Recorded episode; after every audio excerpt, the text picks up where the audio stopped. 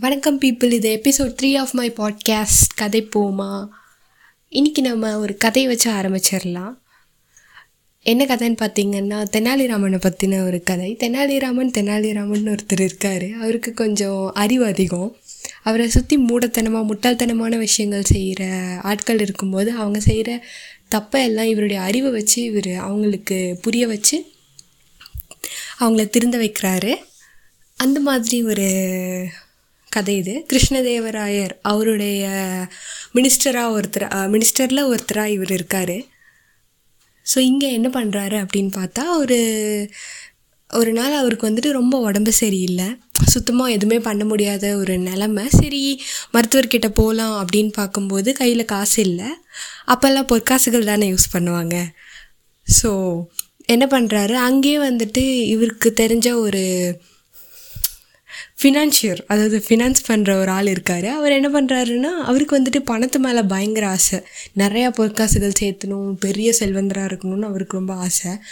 So அவர் இந்த மாதிரி வேலையை பார்த்துட்ருக்காரு இவர் என்ன பண்ணுறாருன்னா இவர்கிட்ட காசு இல்லாத நே- காரணத்தினால போய் அவர்கிட்ட வாங்குறாரு. இரநூறு பொற்காசுகள் வாங்குறாரு.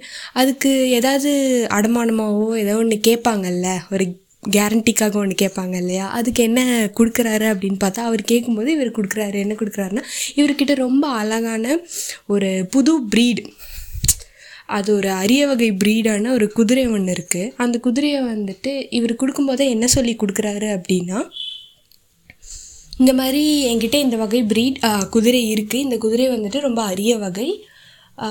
இது இந்த ரேட்டுக்கு போகும். ஆனால் வந்துட்டு நான் இதை விற்கும்போது ஒரு வேளை என்னால் அந்த இரநூறு பொற்காசுகள் தர முடியல இல்லை அப்படின்னா அந்த ஒரு மாதம் கழித்து நான் என்ன பண்ணுவேன்னா இந்த குதிரையை விற்று அந்த குதிரை என்ன என்ன விலைக்கு போகுதோ அந்த காசை நான் உனக்கு கொடுத்துட்றேன் அப்படின்னு சொல்லி ஒரு அக்ரிமெண்ட் பேசி முடிவு பண்ணிடுறாங்க. அவரும் அந்த இரநூறு பொற்காசுகளை கொடுத்துட்றாரு. அதே மாதிரி இவர் இவர் அதை வாங்கிட்டு போய் டாக்டர்கிட்ட பார்த்து ரெடி ஆயிட்டாரு. அந்த ஒரு மாத காலமும் முடியுது. இவருக்கு வந்துட்டு ஃபினான்ஷியருக்கு பயங்கர சந்தோஷம். ஏன்னா தெனாலிராமனால் அந்த ஒரு மாதத்தில் அந்த காசை திருப்பி கொடுக்க முடியல. என்ன பண்ணுறாரு போய் கேட்கலான்னு சொல்லிட்டு போகிறாரு அந்த குதிரை நமக்கு தான் இல்லைன்னா நிறையா அமௌண்ட் நமக்கு கிடைக்கும் அப்படின்னு சொல்லி ரொம்ப இதாக கேட்குறாரு அதனால அவர் வீட்டுக்கு போகிறாரு இவர் வர்றதை தெரிஞ்சுக்கிட்ட தெனாலிராமன் அவருடைய பேராசை இவருக்கு தெரியும் இல்லையா? அதனால் அதுக்கு ஒரு பாடம் புகட்டும்னு நினைக்கிறாரு. என்னன்னு பார்த்தா இவர் வரதை தெரிஞ்சுக்கிட்டு வீட்டுக்குள்ளே போயிட்டாரு. அவரும் வீட்டுக்குள்ளே போய் இந்த மாதிரி ஒரு மாதத்தில் தரேன்னு சொல்லியிருந்தீங்க இல்லையா? ஒரு மாதத்துக்கும் மேலே ஆகிப்போச்சு நீங்கள் இந்த குதிரையை விற்றோ இல்லை குதிரையாவோ எனக்கு என்னுடைய காசை திருப்பி கொடுங்க அப்படின்னு கேட்குறாரு அதுக்கு இவன் தெனாலிராமன் ரொம்ப புத்திசாலித்தனமாக ஒரு விஷயம் பண்ணுறாரு என்ன அப்படின்னா சரி நான் குதிரை விற்று தானே தரேன்னு சொன்னேன். வாங்க சந்தைக்கு போகலாம் அப்படின்னு சொல்லிட்டு ஒரு குதிரையும் ஒரு பூனை பூனைக்குட்டியையும் எடுத்துகிட்டு போகிறாரு சந்தையில் வச்சு என்ன சொல்கிறாரு அப்படின்னா இந்த குதிரை வாங்குறவங்களுக்கு இந்த பூ சாரி இந்த பூனை வாங்குறவங்களுக்கு இந்த குதிரை ஃப்ரீன்னு சொல்லிடுறாரு.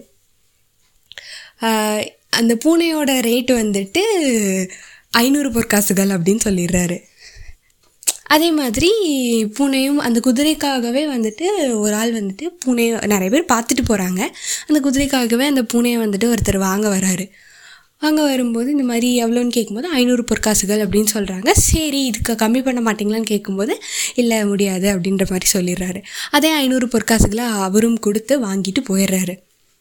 அடுத்தது இந்த ஃபினான்ஷியர் இவர் என்ன சொல்கிறாரு அப்படின்னா சரி நீங்கள் வித்துட்டீங்கல்ல எனக்கு எனக்கான காசை எனக்கு கொடுங்க அப்படின்னு சொல்லிடுறாரு.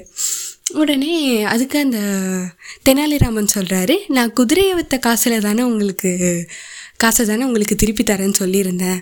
ஆனால் இப்போ இந்த காசை வந்துட்டு குதிரையை விற்றே எனக்கு வரவே இல்லையே. நான் பூ இந்த பூனைக்குட்டியை விற்று தானே எனக்கு ஐநூறு பொற்காசுகள் வந்தது. அப்புறம் எப்படி நான் உனக்கு கொடுக்க முடியும்னு சொல்லி முடிச்சிடுறாரு. அது இதை கேட்டு அந்த ஃபினான்ஷியர் என்ன செய்கிறதுனே தெரியாமல் முழிச்சிட்டு நின்னார்.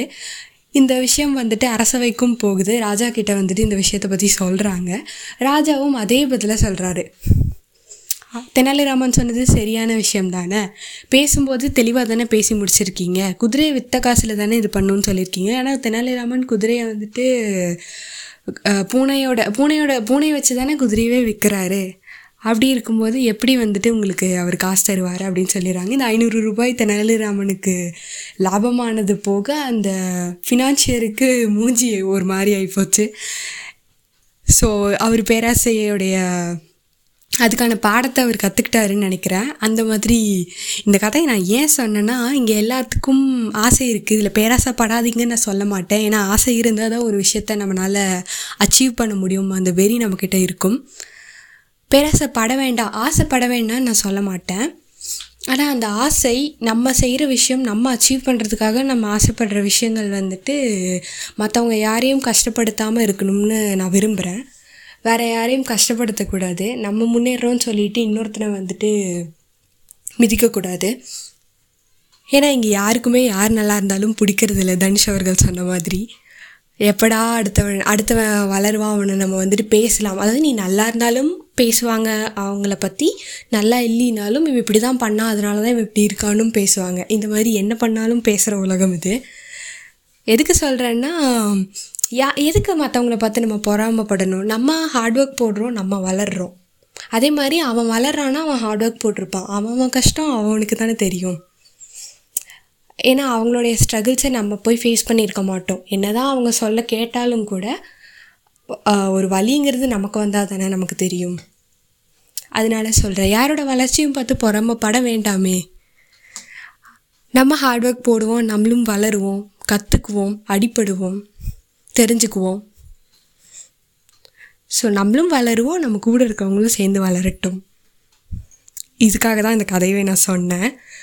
ஸோ இது வரைக்கும் தொடர்ந்து ஃபுல்லாக கேட்டவங்களுக்கு ரொம்ப தேங்க்ஸ் அண்ட் பிடிச்சிருந்தா லைக் கமெண்ட் அண்ட் சப்ஸ்கிரைப் இது நம்ம சேனல் கதை போமா?